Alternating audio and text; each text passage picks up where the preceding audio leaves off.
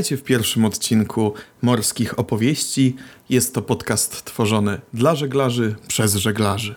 Nie zabraknie tu poradników żeglarskich, ciekawych instrukcji, relacji z rejsów, nieraz to okraszonych przezabawnymi anegdotami.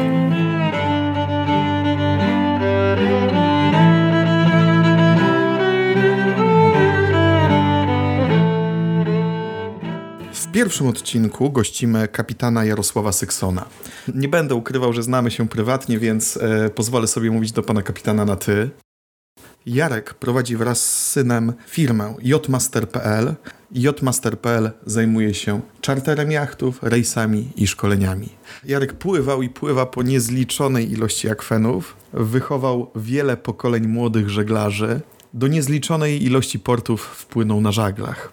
A tematem dzisiejszego odcinka będzie to, jak w trudnych warunkach zrolować foka. Zaczynamy!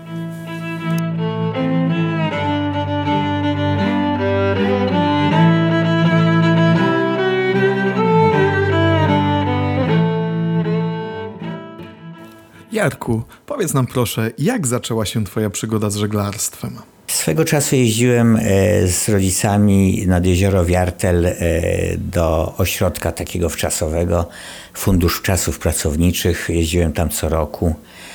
No i, i, i tak e, od, od praktycznie dziecka, od, od jak miałem kilka lat, tam zacząłem jeździć.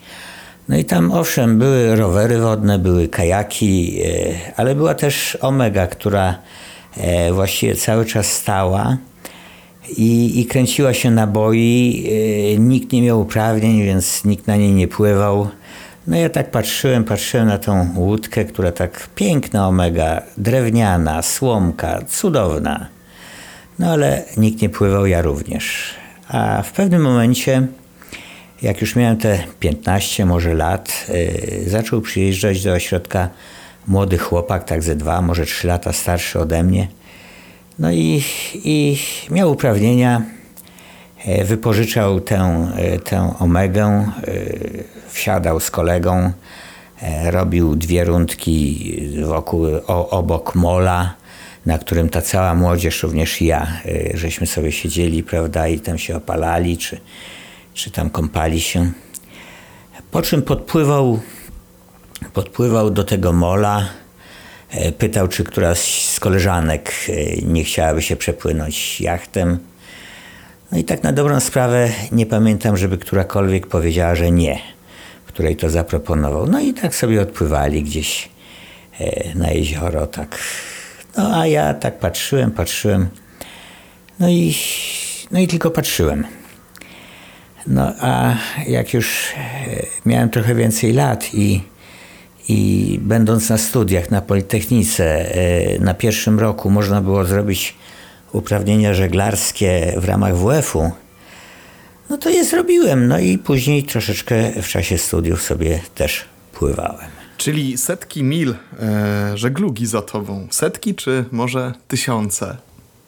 No to trudno powiedzieć, bo nigdy tego nie liczyłem, no ale, ale ja po, po studiach, jak zrobiłem uprawnienia e, morskie, to, e, to jednak pływałem, bo praktycznie po, po obronie pracy dyplomowej e, popłynąłem od razu na trzy rejsy żeglarskie morskie, po czym od razu zrobiłem niemalże morskiego, czyli sternika morskiego wówczas. No i później co roku żeglowałem i to żeglowałem nie tylko tam na tydzień czy dwa, bardzo często to były rejsy y, takie trochę dalsze, czy trochę, trochę dłuższe co najmniej. No wtedy to były inne czasy. W tej chwili to właściwie każdy jacht ma silnik, y, dosyć szybko się w miarę żegluje. Wtedy nie, nie, nie, nie zawsze miał y, silnik, jacht silnik. No, no i, i zresztą oszczędzało się paliwo, bo go nie było. E, także te, te rejsy nawet po Bałtyku e, musiały być dwutygodniowe, trzytygodniowe, żeby gdzieś dopłynąć. E, no i ja tak pływałem tak różnie, na dwa tygodnie, na pięć tygodni czasami. Kiedyś planowaliśmy rejs na cztery tygodnie przez kanał Kaledoński, ze Świnoujścia przez kanał Kaledoński dookoła Wyspy Brytyjskiej. No i te cztery tygodnie rozciągnęły się do pięciu tygodni, no ale te czasy były nieco inne i e, w pracy nie było żadnych problemów większych, no bo to były trudności wówczas obiektywne, prawda, i każdy e, dyrektor rozumiał, że no trudno, siła wyższa, spóźniliśmy się. Dzisiaj, dzisiaj to chyba byłoby nie do pomyślenia, żeby się tydzień czasu e, spóźnić z rejsu. No, tak było. A później no, później to zacząłem trochę więcej pływać, bo, bo w tej chwili mamy z synem e, firmę, e, która się zajmuje wypożyczaniem jachtów. E, no ja tam więcej pływam, trochę szkole. No i, i trochę pływam. No, zresztą trochę takich większych rejsów czy dalszych rejsów też odbyłem. No. Grecja, bardzo lubię cyklady. Jońskie to tak nie do końca, jest troszeczkę za spokojne i tak na dobrą sprawę na cykladach jest, jest chyba ciekawiej, bo, bo jest i co obejrzeć i gdzie pływać. Na cykladach wakacje to jak e, wieje sześć, to wcale nie jest to dużo. E, kiedyś to, co zmierzyłem na przyrządach, to było, miałem jedenastkę. No, też dosyć taka ciekawa historia, bo nagle zostałem tak o czwartej nad ranem obudzony i, i załoga mówi, że trochę, trochę dużo wieje. No, płynęliśmy na samym foku. No i, i spojrzałem na przyrządy, okazało się, że chyba 57 węzłów wiatru było, to już jest jedenastka. No i, i, i wtedy nauczyłem się jednej rzeczy, że e, foka nie zwija się, nie, nie zrzuca się tak jak e, to w, no, w dalszym ciągu. E, młodzi ludzie są uczeni przez, przez swoich instruktorów bardzo często, że zwija się foka, czy zrzuca się foka w kursie bajdewindowym. Jest to totalna bzdura. Praktycznie foka przy silnym wietrze należy zwijać, bo w tej chwili w końcu to są rolery, E, należy zwijać e, w kursie baksztagowym. Jest kilka powodów, dla których e, trzeba właśnie w tym kursie zwijać, tak jak mówię, przy silnym wietrze, bo przy słabym wietrze to właściwie to wszystko jedno, po prostu trzeba zwinąć i już. Natomiast przy silnym jest zupełnie co innego, ponieważ siły występujące na żaglu są ogromne.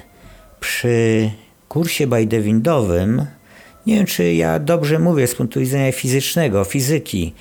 E, w każdym razie wiatr bardzo mocno trze o żagiel, o płótno żagla. Żagiel się e, trzepie, po prostu strasznie się trzepie, prawda? I jeżeli się e, uderzy wiatr z jednej strony, uderzy z drugiej strony, to jest kilka sekund i w zasadzie ta, ten żagiel idzie w strzępy, nawet jeżeli on jest nowy. I praktycznie się okazuje, że nie mamy żagla, prawda? Natomiast jeżeli y, po prostu na skutek trzypania, naprawdę to są ogromne siły. I e, jeżeli natomiast my się odwrócimy e, rufą do wiatru, do kursu baksztagowego przejdziemy, to możemy e, żagiel napompować. Po prostu on będzie owszem wypełniony, ale będzie napompowany i nie będzie się trzepał. Jeżeli e, nie będzie się trzepał, to to zwijanie już jest dużo łatwiejsze, ale jest jeszcze kilka innych rzeczy, które należy tutaj, o, o czym należy również wspomnieć. Ponieważ e, żagiel, jeżeli łódka płynie e, w kursie bajdewindowym i wówczas zwijamy czy zrzucamy żagiel, to w tym momencie wiatr, który wieje, to jest na przykład 30 węzłów. Jeżeli my płyniemy kursem bajdewindowym, to wówczas z jakąś prędkością w stosunku do tego wiatru będziemy płynąć. Załóżmy, że z prędkością 2 węzły, 3 węzły, to będziemy mieli w sumie 33 węzły wiatru własnego, prawda?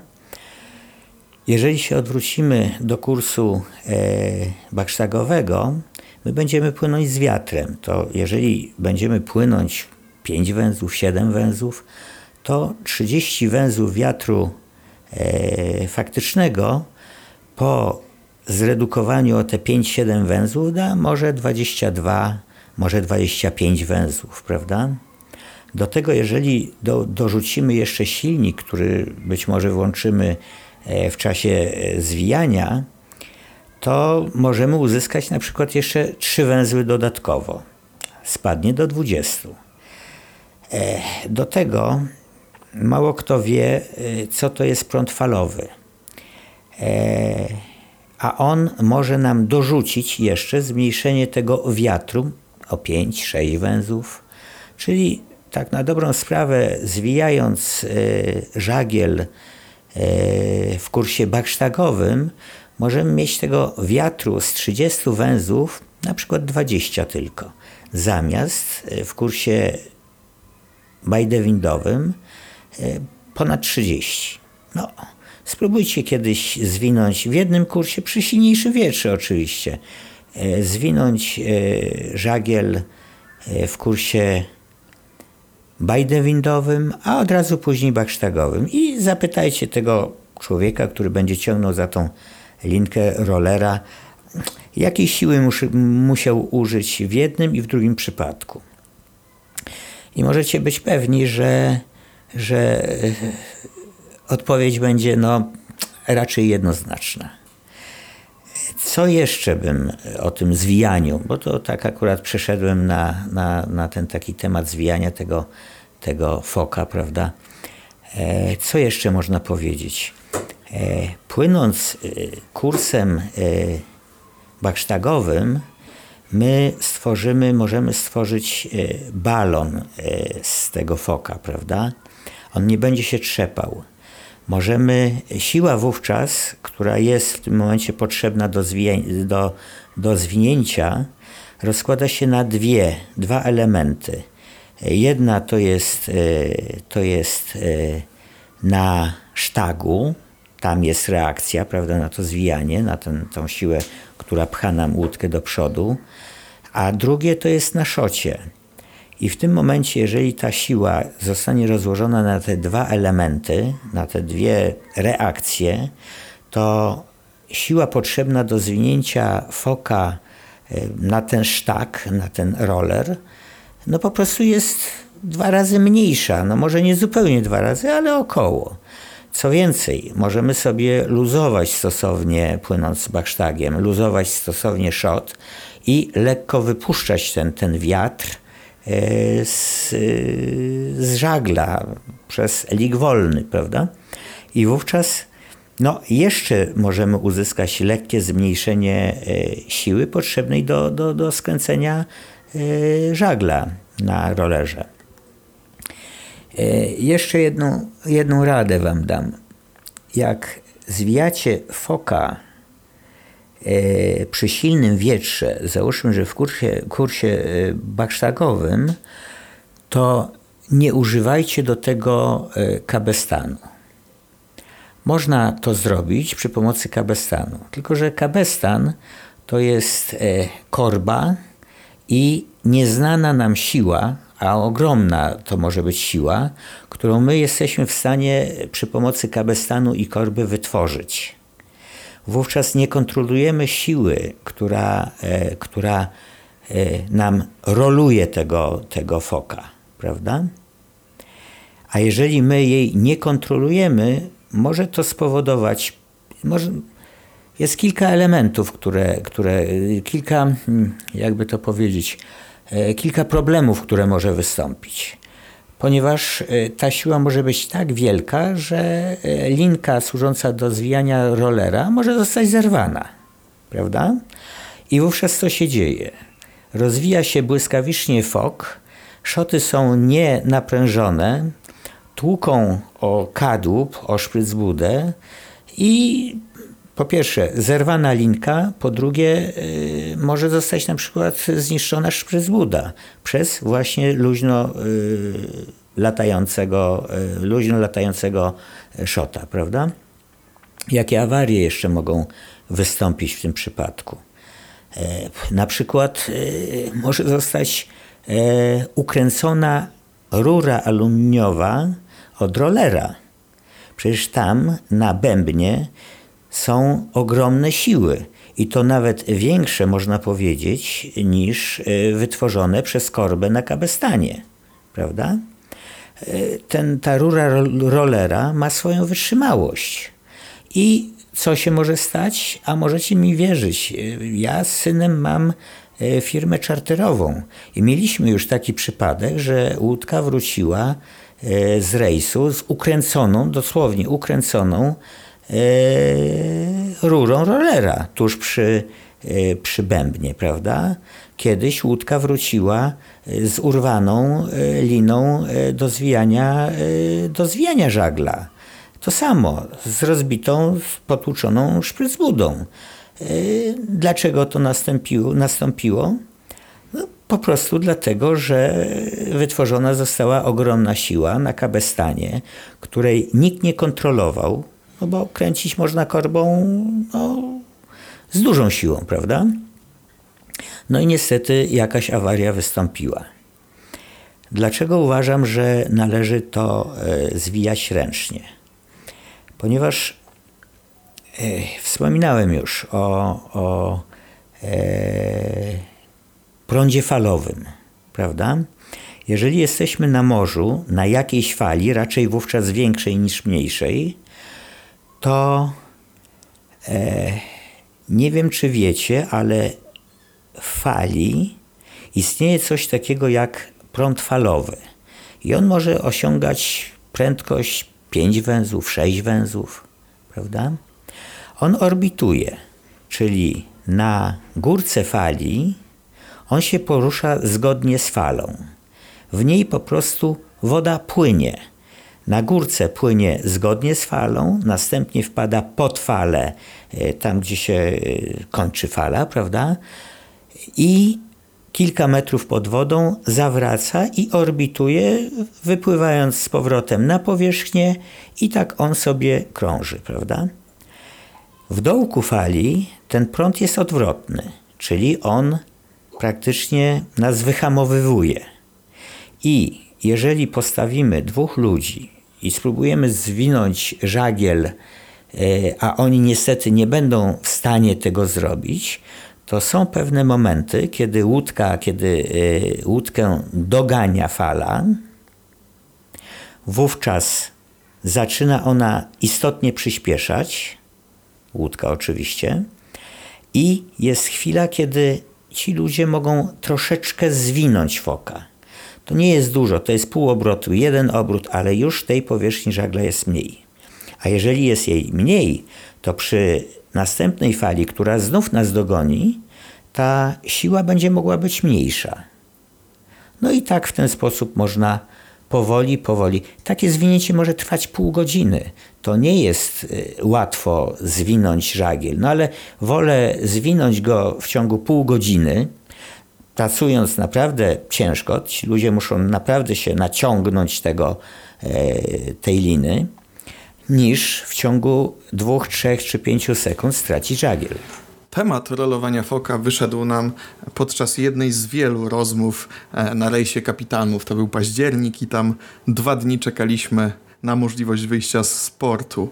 E, to był świetny rejs, zresztą świetna inicjatywa Artur, dzięki za zaproszenie.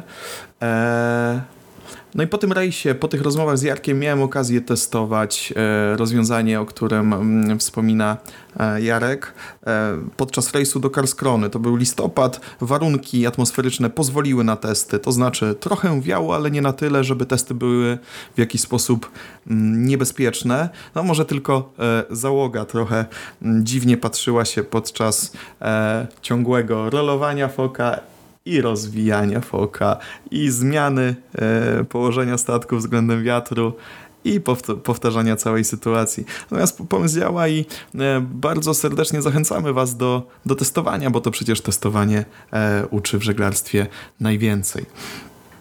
Zachęcamy do zadawania pytań e, bezpośrednio e, pod, e, w komentarzach do tego podcastu lub na nasz adres mailowy, który podajemy e, w opisie w opisie podcastu ahojmałpazuchzaloga.pl na wszystkie pytania postaramy się odpowiedzieć. A już za tydzień e, porozmawiamy o tym, czy warto wchodzić do portu na żaglach. Ahoj i do zobaczenia gdzieś na wodzie.